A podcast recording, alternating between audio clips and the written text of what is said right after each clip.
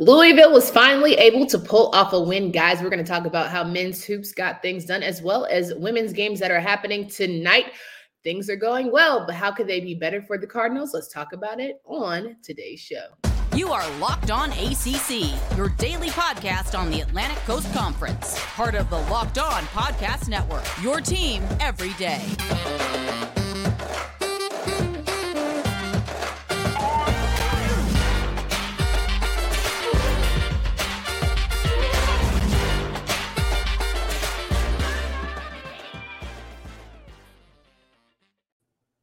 What's up, everybody? Welcome to today's edition of Locked On ACC. I'm your host, Candace Cooper, joined by Kenton Gibbs here of Locked On Wolfpack. Each and every day, we try and make it a special one for you so you can download, subscribe to the podcast on YouTube where you can see our faces, or you can follow us wherever you listen to podcasts. We are absolutely a good time here.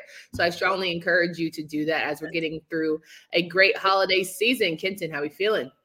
Oh, I feel great. I feel great. I'm, I'm feeling good. Uh, this is we we finally saw Louisville get a win. You know, yes. we finally saw it. We we needed to see it, and it finally happened. So, you know, we're we're excited about Louisville and and finally getting their first win because again, it's good for the conference when we have good teams. Come on now, say it with me, everybody. It's good for the conference when we have good for the conference when we have good teams. Speaking of which, Western Kentucky's luck ran out as we had mentioned on yesterday's show. The KenPom rankings had them being very lucky, but it was all Cardinals all the time, thanks to El Ellis's 30 points for the game. And it just felt as if the energy had shifted for Louisville. And I mean that in the sense of like at the end of the day, you're Louisville right? You ought to be a Western Kentucky. You got to have, like we love to say on the show, some pride about you. Make Absolutely. sure that you are doing the damn thing and beating the teams that you're supposed to beat. It was a shaky start, but how about them for winning at home and turning the ship and figuring out that at the end of the day, you are a power five, you know, basketball powerhouse for a reason.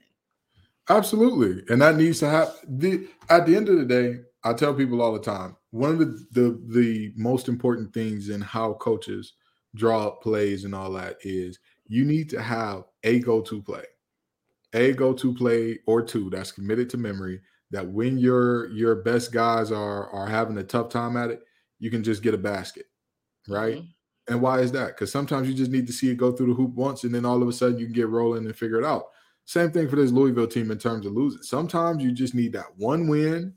Doesn't matter who it's over, doesn't matter how it comes. And this Louisville team was 0 not. They needed that one win, and hopefully they can uh, turn this and parlay this into um, at least a, a a season that while bad is not like oh boy this is the worst season in, in Louisville history type territory. Well, speaking of worst seasons, this is the worst that any team has ever started out in ACC history. Nine losses is in a row, really, is the worst any ACC program has. And this is a t- top 15 all time winningest program in college basketball. So the head scratching is very clear because no one understands how they've started so bad. But you listen to coach, you listen to people saying, listen, hopefully this is a stepping stone that they greatly needed because they put in a lot of work. But we have to build on the game and continue the momentum and get over this the Schneid, Schneid, okay. Schneid. You know, they did Schneid. Okay, thank you so mm-hmm. much. I'm pretty. You know, they deserve it. They worked really hard, harder than I can tell you. They're good kids. It's all about them.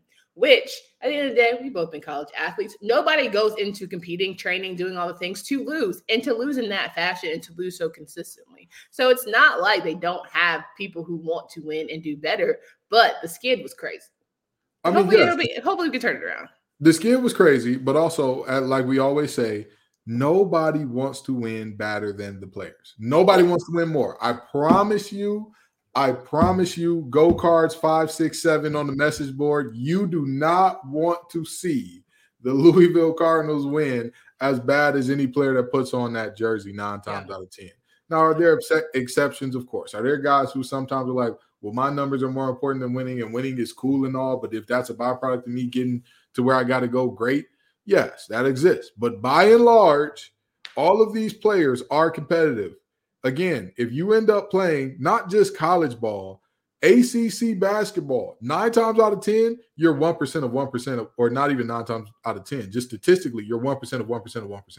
That's the reality. So I yeah. promise you, however bad you think, oh, well, I, I wanted more and these players just don't, they do. They do. And, and, you know, it's embarrassing for them to go through these types of losses at times, but they're they're hopefully they're off it now. Yeah, Louisville has four games left in December. They'll face off against FAMU next week, followed by Lipscomb. Then they start back with their conference play playing NC State, but then a big one, a rivalry game out the gate starting in just on December 31st is they're playing Kentucky. So out of the four, I hope you can give me two more. I think NC State yeah. game will be competitive, yeah. but that Kentucky one might be crazy. FAMU and Lipscomb should be easy wins. I don't know why you don't don't say don't say should be. No, we just we just talked about a nine game lose streak. Don't say that. That's fair. They should be wins that this team can come up with. With that being said, with mm-hmm. that being said, um, that NC State game is another game that if you catch if you catch them on a bad day, that team can lose to almost anybody.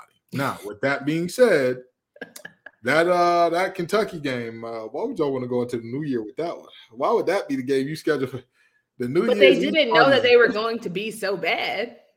Yeah, okay. They, even if you didn't know, even if you didn't know, Coach Cal and company is who you want on New Year's Eve.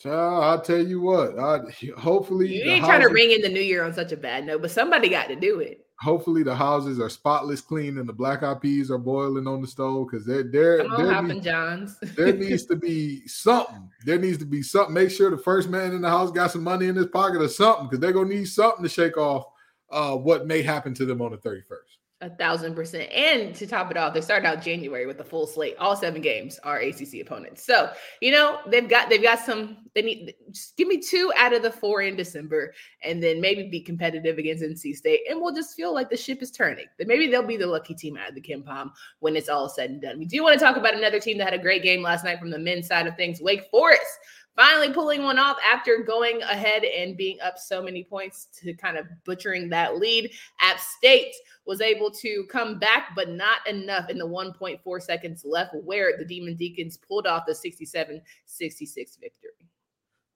De- listen, the Demon Deacons stole one. They stole one. They got away with one. They got they, lucky. Your people favorite.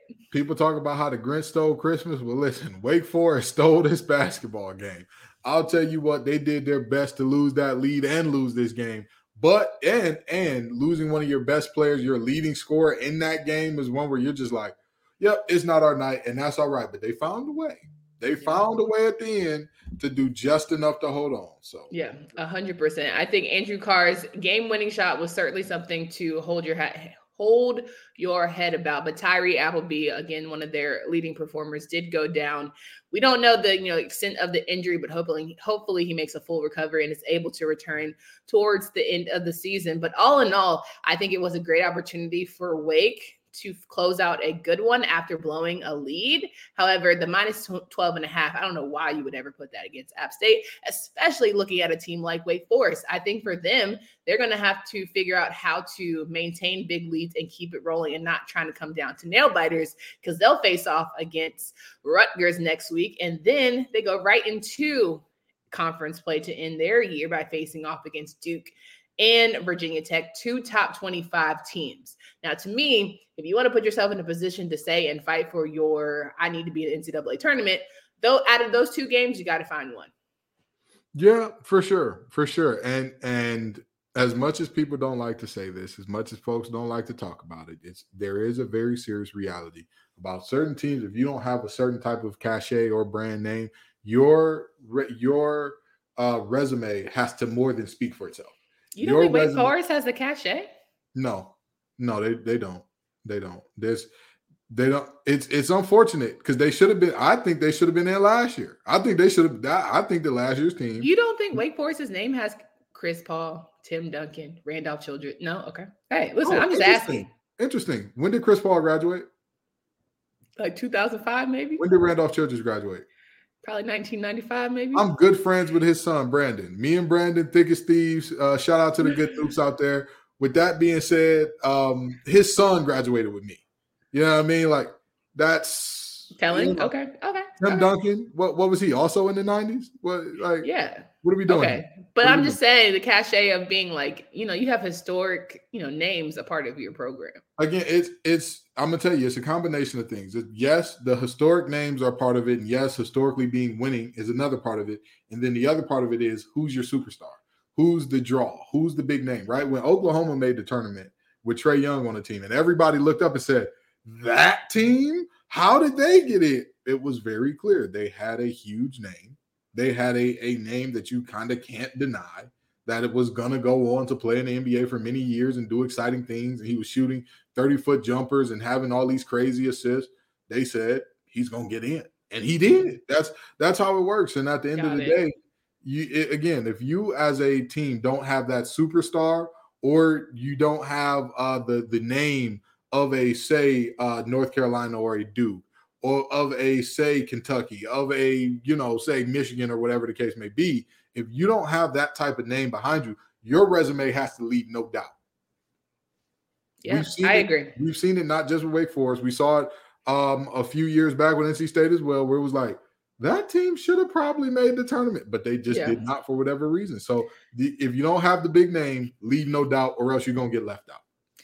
Okay, you you coming with all the phrases today, sir. I like it. I'm digging it. All right, guys, we are hanging out with some of our friends, let's just say, and putting a few drinks back. A few becomes a few too many. As the evening comes to an end and people start to head out, you think of calling for a ride. No, you live nearby, you can make it home. It's truly no big deal. What are the odds you'll get pulled over anyway? And even so, what's the worst that can happen? Your insurance goes up, you lose your license, you lose your job, you total your car, you could possibly kill someone. Everyone Everyone knows about the risk of drunk driving. The results are tragic and often deadly. However, that still doesn't stop everyone from getting behind the wheel under the influence. That's why police officers are out there right now looking for impaired drivers on our roads to save lives. So if you're okay, to drive after a few drinks, think again. Play it safe and plan ahead to get a ride. Ubers, Lyfts, all the things that are readily available for us these days, even having a designated driver at your events. It only takes one mistake to change your life or someone else's forever. Drive sober or get pulled over. We're talking with Kenton Gibbs of Locked On Wolfpack each and every day. You can find us here on this uh, Great on Locked On ACC show, and at times we'll have you know a couple guests every now and again. But if you want to follow us on YouTube, subscribe to that channel. It's always appreciated. Now, we mentioned the games that are happening for the men's side of things, but let's tap into some of these women games that are going to be exciting for tonight as we roll through Thursday matchups. Two, three teams that we want to mention here. Wake Forest will take on Longwood. Going to be an easy win for Wake Forest. But as we were talking about the men's side and having some cachet, I think Wake Forest, quiet as it kept, quiet as it's kept, is a very good ACC team. I think all of them are, respectfully.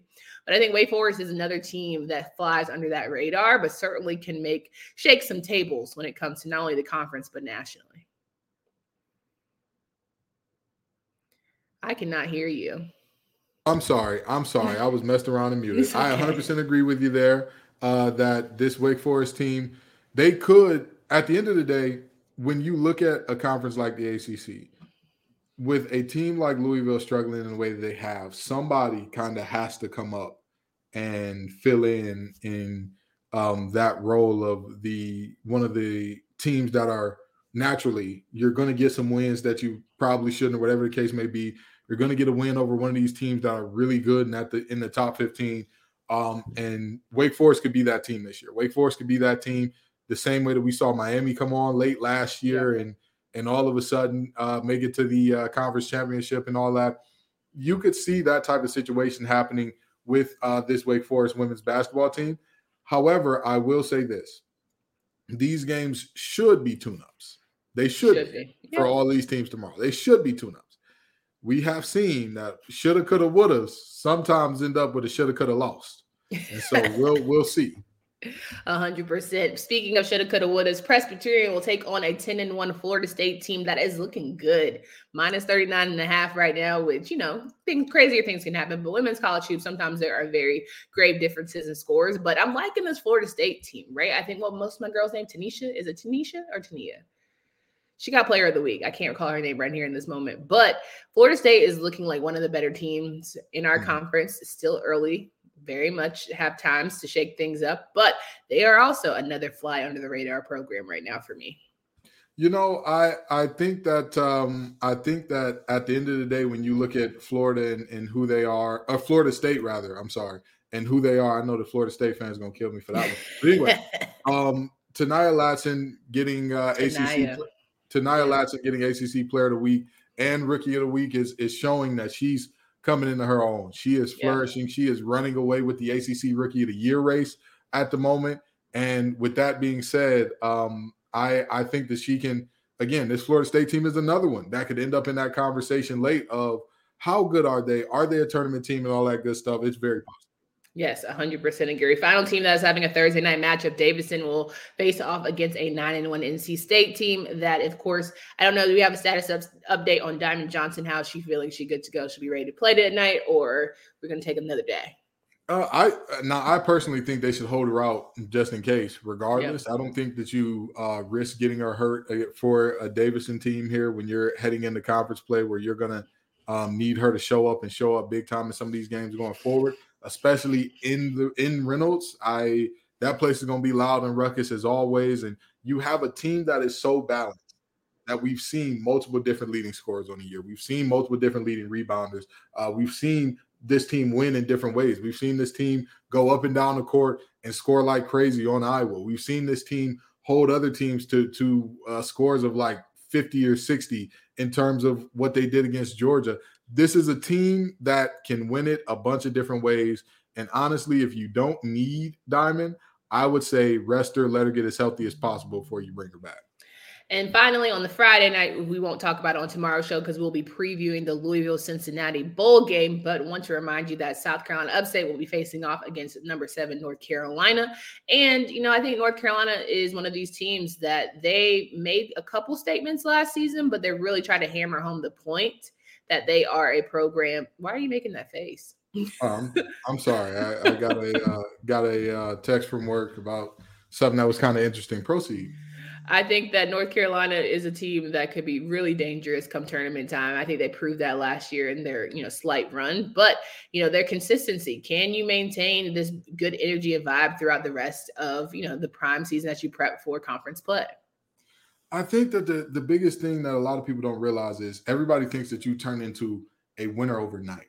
Yeah. That you turn into uh, the program that's a a what is the word I'm looking for? A perennial powerhouse overnight. That's not how it works. You go through the stages of okay, we get an upset here and there, which I think mm-hmm. North Carolina had been for the past two years, and Fair. then and then you get to the stage where you're like, okay, we win consistently but also everybody's waiting on that letdown from us, which is mm-hmm. where they kind of are now. And then you get to the other stage where it's like, hey, we're here. We're we're expected to be something serious in everything that we do, and and they're just not um, there yet, but they're a good team though.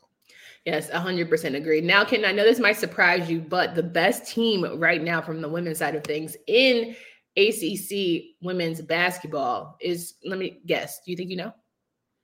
I'm sorry, what now? The best team in the ACC for women's basketball. Uh, it should be Virginia Tech, right? They're they're the highest ranked. Yeah, Virginia. I'm sorry, what? it's Virginia. I beg your pardon. the team that couldn't find a win last year is the best in the ACC right now. Because no one else has really started conference play. It was a little funny. I was just about know, to say, do they just have two conference wins and nobody else? yes, that's in fact the case. But hey, that's what that's what makes this all exciting, right? Because you can make your case for every single team here about except for about a couple in women's college basketball. So I'm excited to see how that pans out. But yes, I know it's crazy for you. You get rid of Tina Thompson and things just start going your way. Lord Jesus, don't don't heat up Tina Thompson like that. Don't leave her alone. Leave yeah. leave that woman alone. No doubt about it. We'll talk a little bit about the men's uh, rankings here and just predictions as we head into the weekend. But first, I want to remind you guys that betonline.net is your number one source for sports betting info, stats, news, and analysis. Get the latest odds and trends for every professional and amateur league out there. From pro football to college bowl season to basketball and World Cup, they've got it all covered at betonline.net. If you love sports podcasts, you can even find those as well. BetOnline is your fastest and easiest way to get your sports betting information. You can head to the website today or use your mobile devices to learn more. BetOnline is simply where the game starts.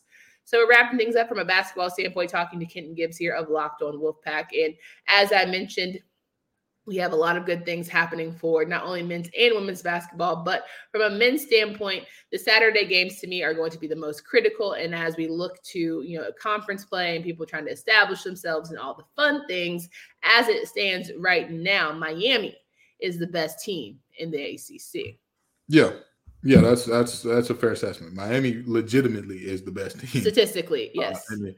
No, no, no, not No? just statistically. On They paper, are- from what you see with your eyes. from what I've seen with these two eyes of mine, they are the best team in the ACC. Um, they Better can- than Virginia?